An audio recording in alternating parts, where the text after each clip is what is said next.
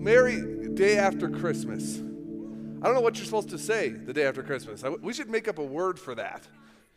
Uh, there's an actual word, yeah. Um, so, like, so I just got a confession before I preach um, because I just got to get something off my chest. Is that okay?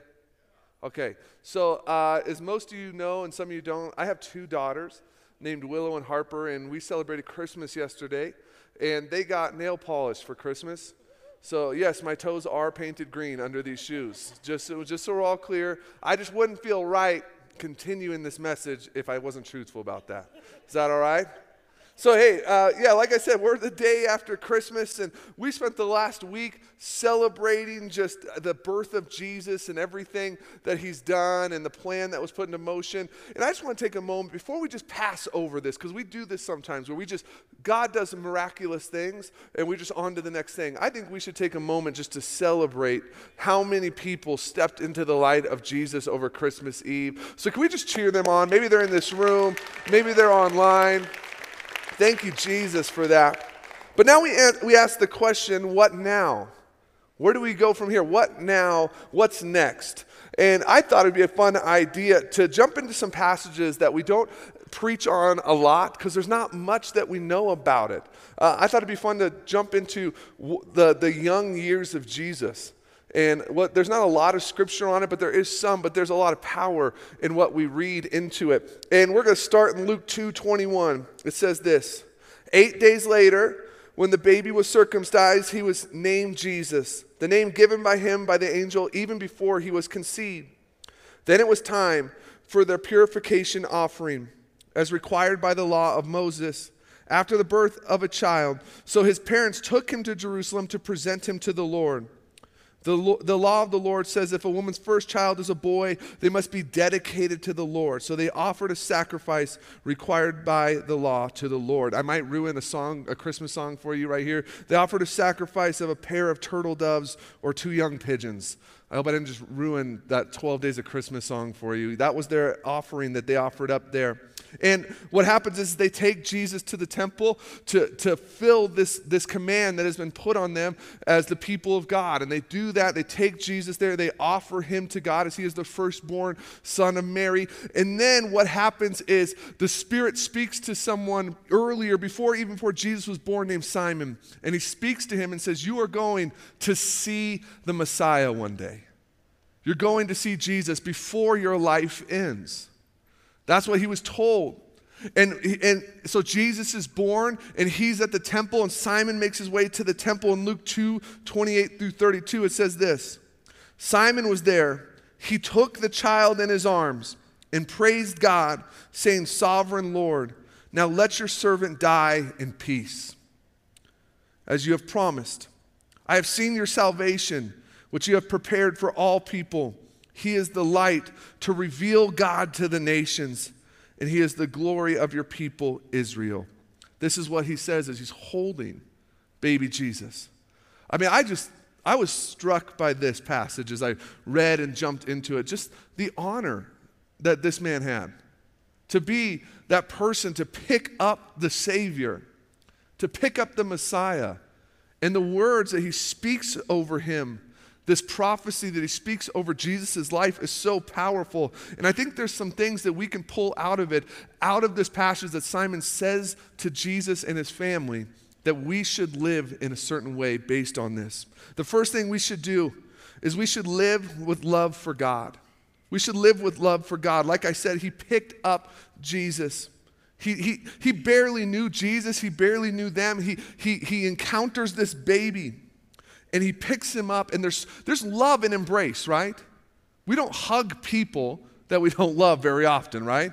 There's always that awkward hug with that one family member you can't stand. But we don't often go up and just hug people we don't like. There's something special in the embrace of holding. And the question that was sparked to me is there's so much love in his words for this Savior here. There's so much love in his words of this moment that was told to him years ago. Now he's holding Jesus, and you can see the love just bubbling through Simon here. This moment. And it, it's, it struck me that we, we have become sometimes so used to doing church, to, to going through the motions, That do, do we still have that love that we see in Simon here? Do we have that love that when we first encountered Jesus? For some of you, maybe it was just this Christmas Eve. Maybe for some of you, it was years and years ago. But we have to make sure that we stay in that mindset of loving God day in and day out. Like I said, he barely knew him. He, didn't, he, he wasn't going to get anything from this child. He wasn't going to receive anything. And it struck me with something. I, like I said, I have two kids. One of their names is Willow. And Willow has started this new thing where she will come up to me and look at me with just the most perfect eyes, beautiful eyes, and she'll just stare into my eyes. And she'll say, Daddy, I love you. Oh my gosh. My heart just melts every time. And I just feel like, you know what, my kids do love me. Like they're, they're perfect. This is great. They do love me. But here's what has started to follow that comment Daddy, I love you. Can I watch my horse videos? It's, it's almost like, like second nature for her. And I started calling her out on it. I was like, Do you love me even if I don't let you watch this video? Yes, Dad. But can I still watch my horse videos? Like, it's just this thing. And I, it started, struck me, we, we can be the same way with God. We, we can often use this relationship with God and Jesus to say, Jesus, I love you. I need this from you. Jesus, I, I, I love you. I need this right now. Is our, we have to ask ourselves is our relationship with this Savior, with this Jesus, more than just getting things from Him? Is it more than just Him doing miracles in our life? Do we love Him just for the sake of who He is? We, have, we should ask ourselves that every day. And we should remember that, that God doesn't owe us anything. What he did by sending his son was strictly out of love for us. We should have a relationship with him that goes the same way. That we love him just for who he is, not just what he can do for us. Amen? The second thing we should do based off these words of Simon is we should learn to live in peace. It said this that Simon now had peace of seeing God's promise fulfilled in his life that was told to him. Simon is often dis- depicted as someone who was watching and waiting, like someone in a watchtower, waiting for the Messiah to come, knowing that he wouldn't die until he met him. And then his words echo here let me die in peace. Let me die in peace. The moment he encountered Jesus for that first time, his response was peace. Let me go in peace. To, to rest in his peace, to live in this peace. And the thing is, we have to ask ourselves about Simon here. He trusted the plan of God, he trusted God's plan.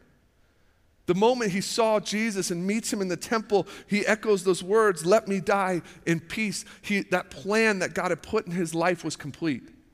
But think about this the years of watching for him the years of waiting with no Messiah, no one had come.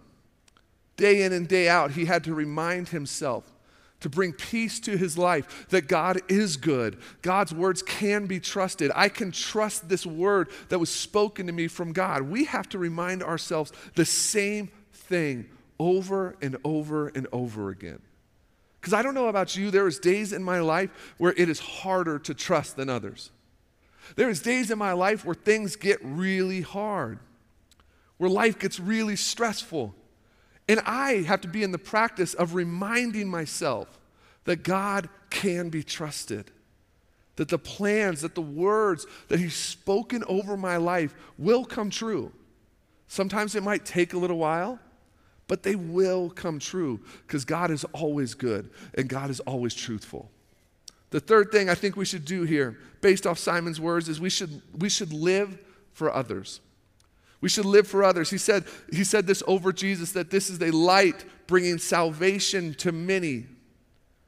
His love for all. He saw in Jesus this calling, this prophecy that Jesus was going to bring hope and love to everyone creating an avenue for many people, even the Gentiles, even the people who weren't Jewish, the opportunity to respond to Jesus and find salvation.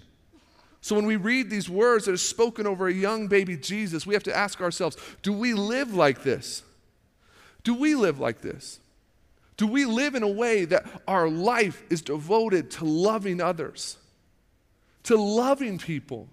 Not just with kind words, not just with every once in a while. We are called as Christ followers to be like Jesus, to love people unconditionally. I'm going to say something that's going to make some people mad at me because you just had a bad family experience over Christmas. We're called to love people we don't like. We are. There's no, there's no ins and outs. We are called to love people we don't like. And I know that's hard and I know that hurts, but Christ was for everyone. Christ was for everyone. We should live in a way that we are for everyone as well. Now, I want to make this very clear. There is real world stuff that happens where you need to put boundaries in your life. You need to have those boundaries sometimes, but you can still be praying for. You, you could still be working on forgiveness for yourself because when we hold on to bitterness and we hold on to judgment, the only person it hurts is us, not the person we're mad about. We should strive to be like Christ in having a life that is loving and caring for others. Amen? The next thing I want to talk about is I found this beautiful poem that was written about this prophecy that was said over Jesus. It said this I fear no sin I dread no death. I have lived long enough. I have my life. I have longed enough. I have my love. I have seen long enough. I have my light. I have served enough. I have my saint. I have sorrowed enough. I have my joy. This is what someone wrote named John Trapp about this word from Simon, that this is what he said when he saw Jesus. Now, just think about this. Simon comes in, he picks up baby Jesus, and if there's any parents in the house, you always get a little worried when someone else holding their baby, right? You know, you always get a little worried. So they're holding, and then, and then Jesus' parents respond with this Jesus' parents were amazed at what was being said about him. Then Simon blessed them, and he said to Mary, the baby's mother, This child is destined to cause, uh, this, this child is destined to cause many in Israel to fall and many others to rise. I mean, it struck me that he would say to Mary, the mother of Jesus, this baby is destined to cause many in Israel to fall and many to rise. But then I started to think through this. In Jesus' life, there was many who fell even in their time with Jesus. Think of Judas. Judas was next to Jesus in his, his years of ministry right there side by side and still went a different path. And there was disciples like Peter who rose to the occasion but also rose out of a failure of denying Jesus. It struck me that in our relationship with Jesus, we will live with opposition. We will live with opposition. Just as he's saying to Mary here. He's saying that to Mary, that this Jesus will cause people to be in conflict in, in physical ways where people will be in conflict just over the idea of believing in Jesus or not, and people will have conflict internally, battling that decision to follow Christ daily or follow their flesh daily. That's the conflict he's talking about here. That's the conflict he's saying to us through his word is we will face those desires where we might fall or and we will rise in our heart. And the same goes for us today. People will come and go in our life with Christ. Right? What he's saying here is many will fall away. People will fall. And I know that there's something when we have relationships and friendships, when that, when that friendship is broken, when that relationship is broken, sometimes it feels unbearable. It feels like you can't get through. But people are sinful just like us, they fall just like us. And people will come and go throughout our life, but we can hold on to the truth that even this, in this opposition, in this world that we live in, Jesus will be forever. He will never leave us, He will never forsake us. That no matter what happens when we, we find this oppression in life, when people come in and out of our life, when people let us down, this Jesus that we follow will be consistent in our life.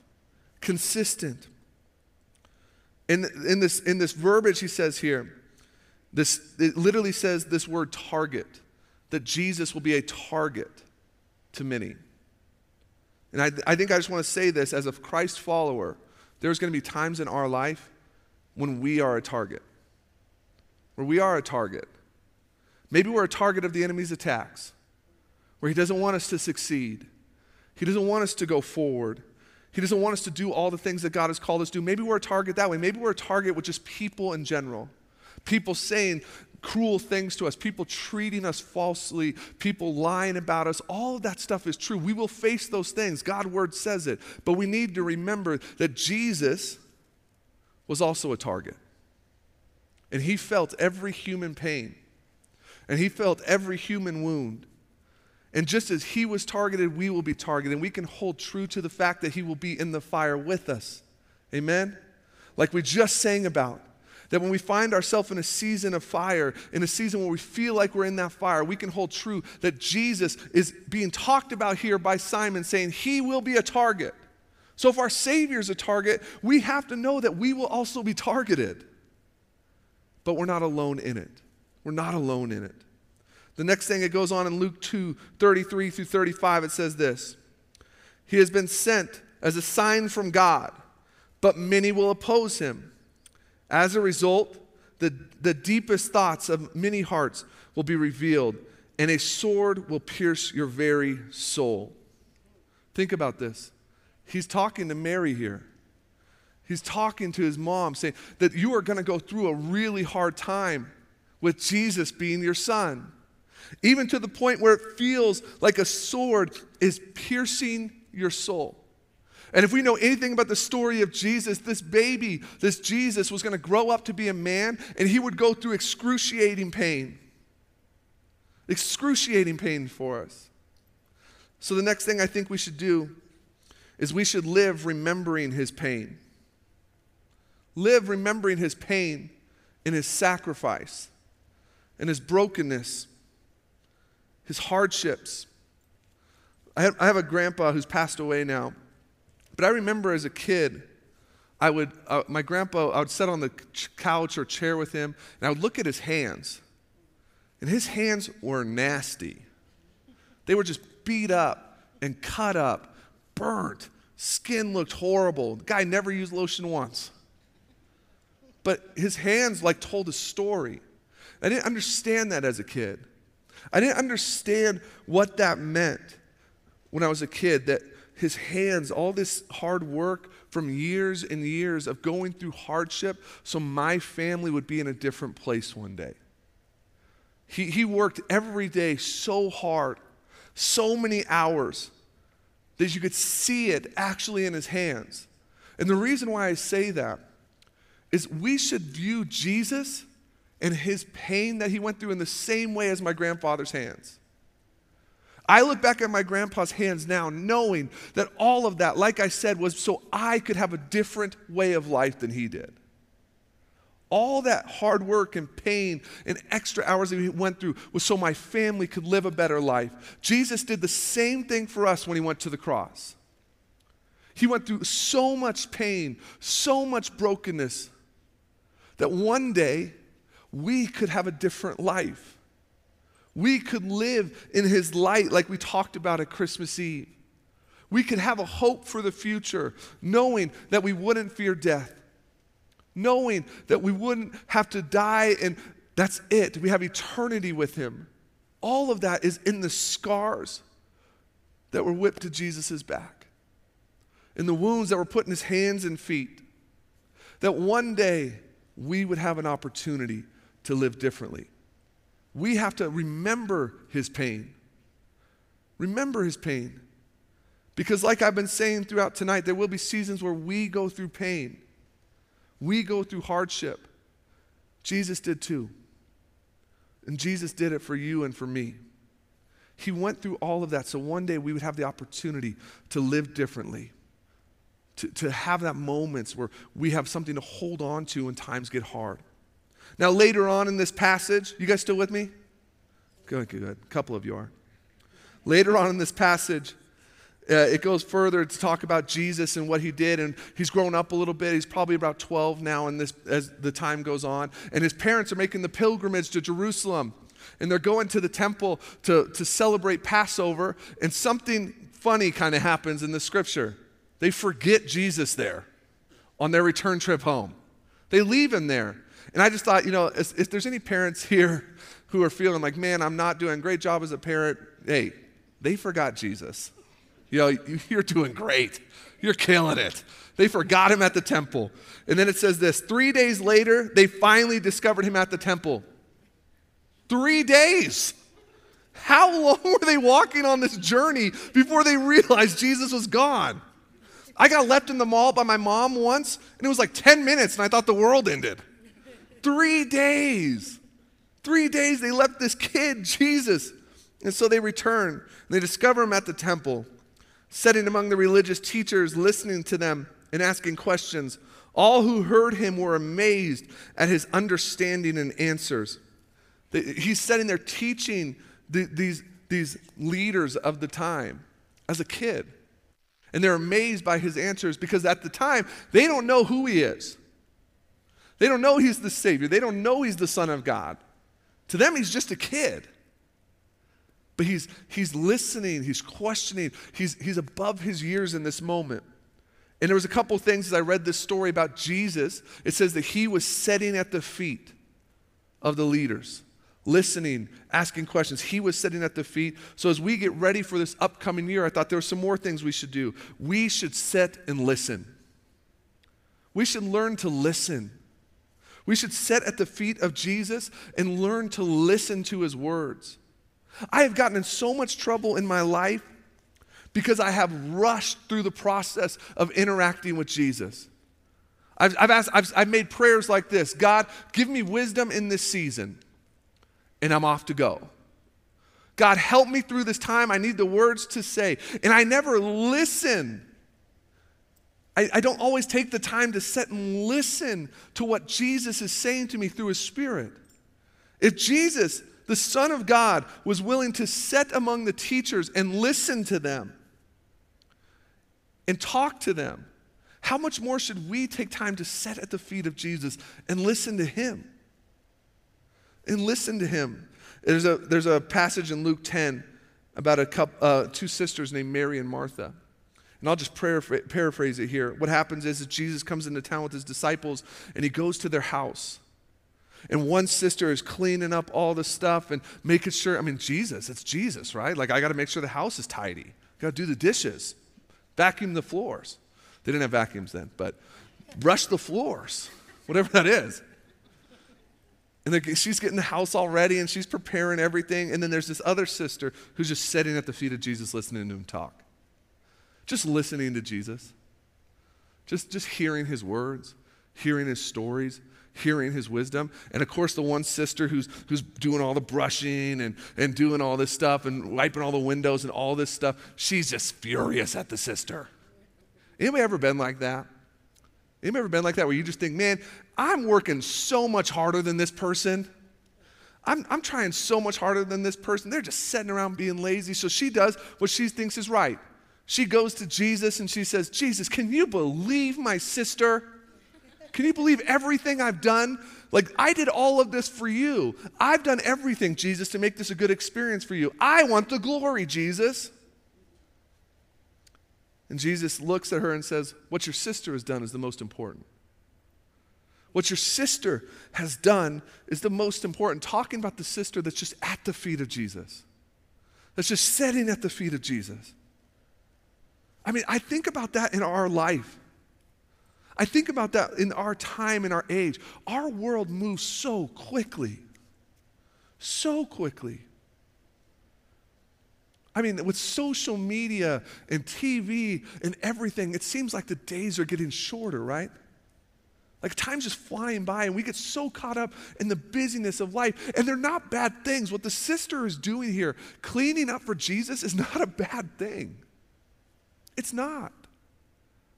She's, she's trying to do the right thing, but she's missing the main point. The Son of God is in her house, and she has the opportunity to sit at his feet. And with our world being so crazy and fast, there's times I think that we like that microwave faith. That microwave faith. That, that two minute button, Jesus, get me what I need quick faith.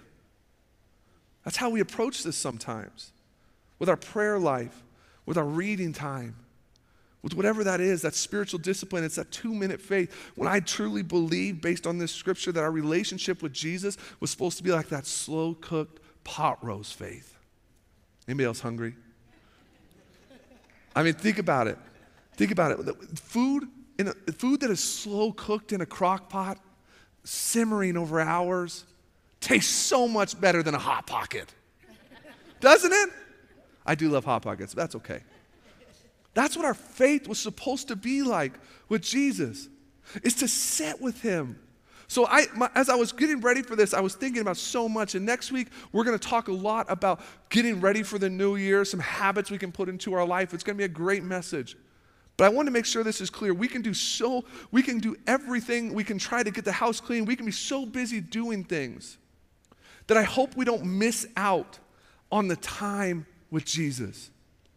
I hope we don't get so busy with life in 2022 that we get so busy working and, and doing all these things, these projects and everything, family, and I know it's all important, but I hope we don't miss out on just sitting at the feet of Jesus.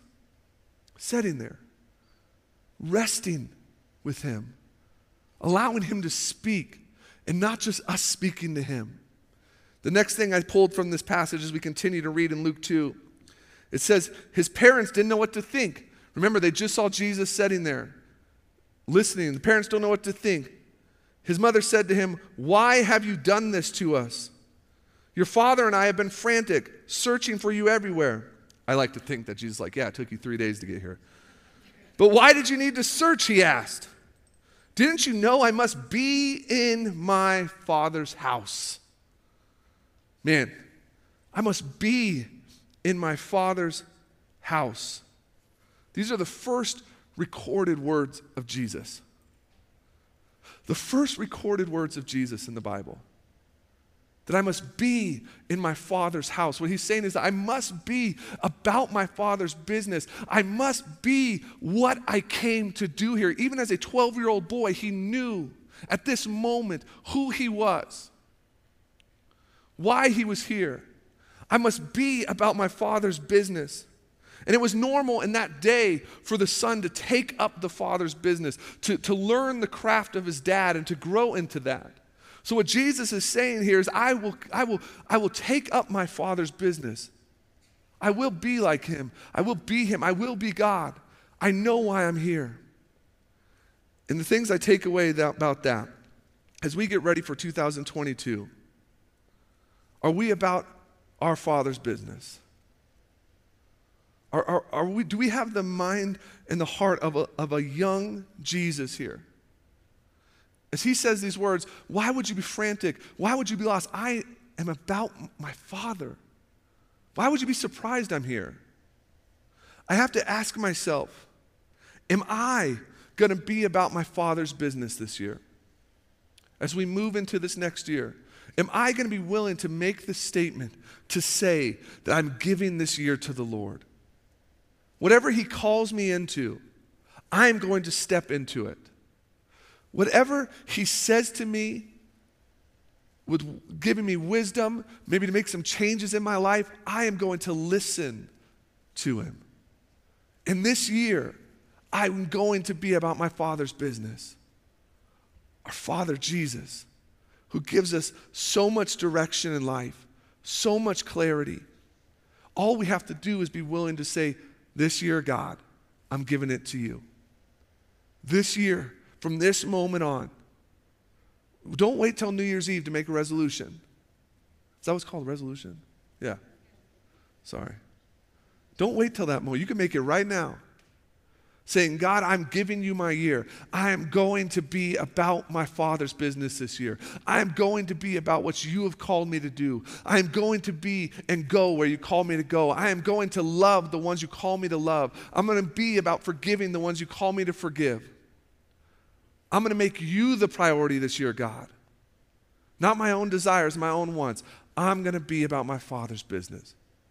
I think if we can take something from young Jesus here, it's that that above all else, about, about any other change in our life, the biggest thing we can do is fully surrendering our life to Him. Saying, I give you everything in my life. I give you every moment in my life. Every desire of my heart, God. I give you that. So as I pray, I want you to think about that in your life. Are you willing to say, God, I give you everything? I'm about your business, God. I'm about your business. Let me pray for you. Father God, we praise you and we thank you for who you are, God. And we pray that you would just speak to us right now. Let us be about your business, God. Let us, let us rest in your presence this year.